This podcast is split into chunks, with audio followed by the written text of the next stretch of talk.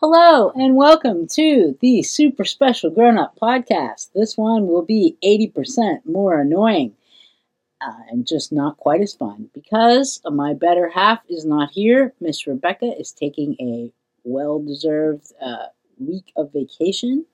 And the thing is, this podcast will just reflect the opinions of me. My name is Ing, and I work at the Shaler North Hills Library, but this is not reflecting their opinions, and it is for super special grown-ups. Miss Rebecca is very good about uh, letting us know that.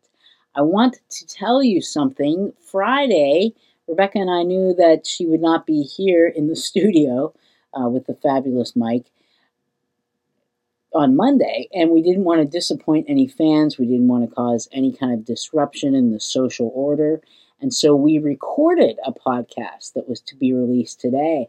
And then over the weekend, I got a text from Rebecca that said, You know, I just don't feel right about that podcast.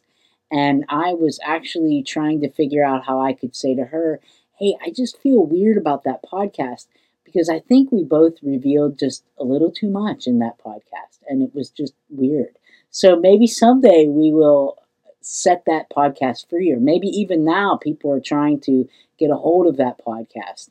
And uh, who knows if the internet uh, trolls are out there trying to expose all the secrets that we shared together on Friday. Uh, but uh, sorry, I, I just I felt like it was just a little too a little too raw. I don't know. I don't know. It was just weird. Or or maybe the truth is it was just a little bit too boring for the air.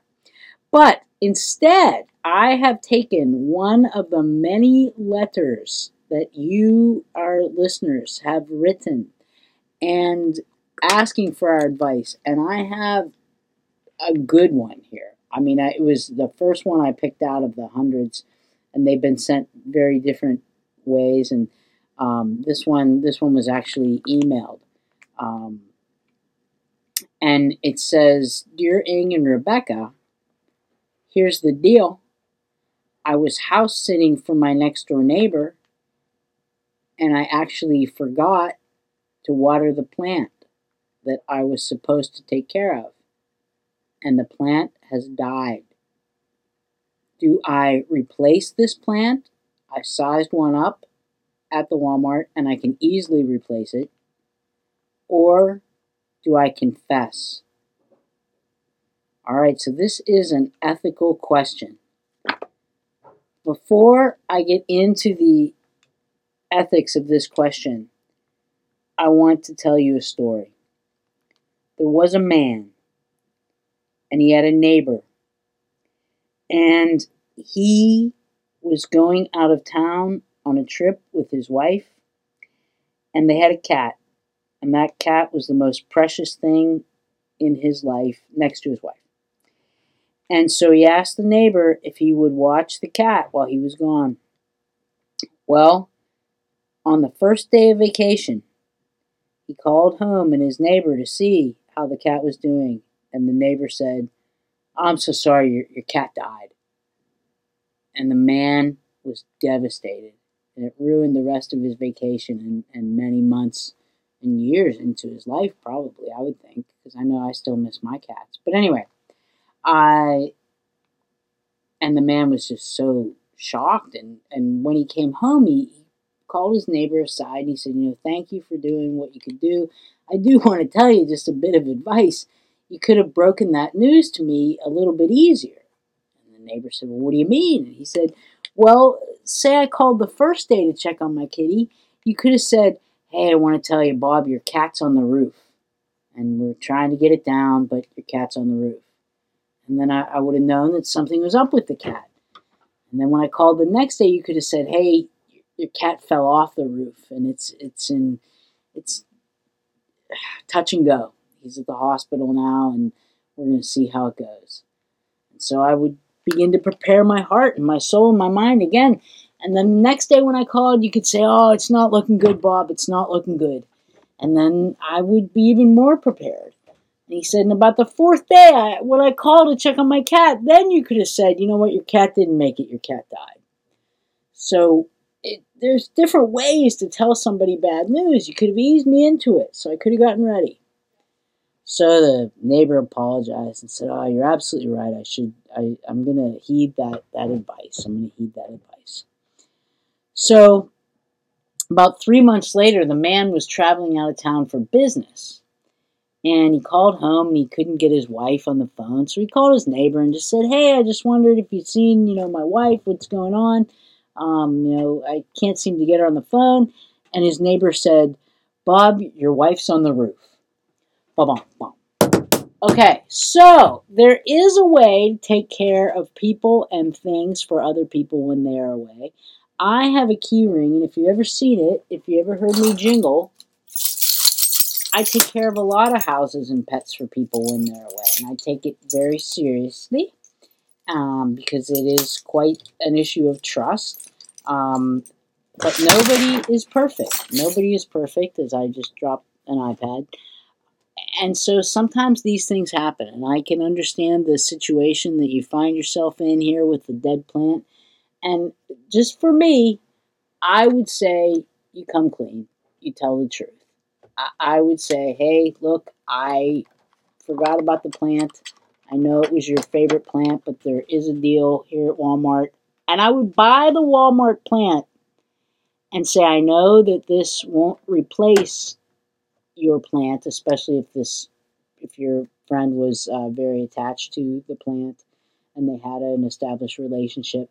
But you could say, um, when you're ready, I can either tend to this plant myself and, and cultivate a relationship with it. We can have visits and you can get to know it. Uh, or you can take this plant in right now. Not as a replacement, but um, just to maybe help you through the hurting. But I definitely would tell the truth. I definitely would tell the truth. And when we come back, we're going to talk more about dead things.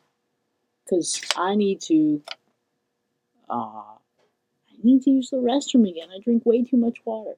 Okay, I'll be back. Bye. That's hilarious. And I'm back. And if you recall, when I went to break, I said that when we come back, we would be talking about death. And so then I recorded some podcast, and then I realized it was just devolving into a giant, miserable, whiny story about my mom dying. And that's no fun. It's no fun at all. So we're canceling that. It's cancel culture. I'm canceling myself. And instead, I'm going to talk about something that was much more happy. And uh, that was when my dad died. Just kidding. Totally kidding. Totally kidding. Um, just, yeah.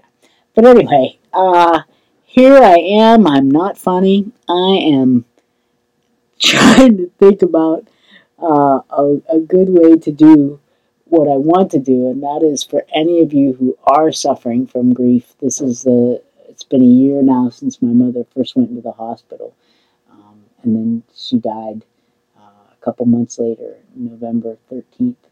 And I just wanted to uh, let you all know that one of the things that I learned from my own grief is that grief is not linear.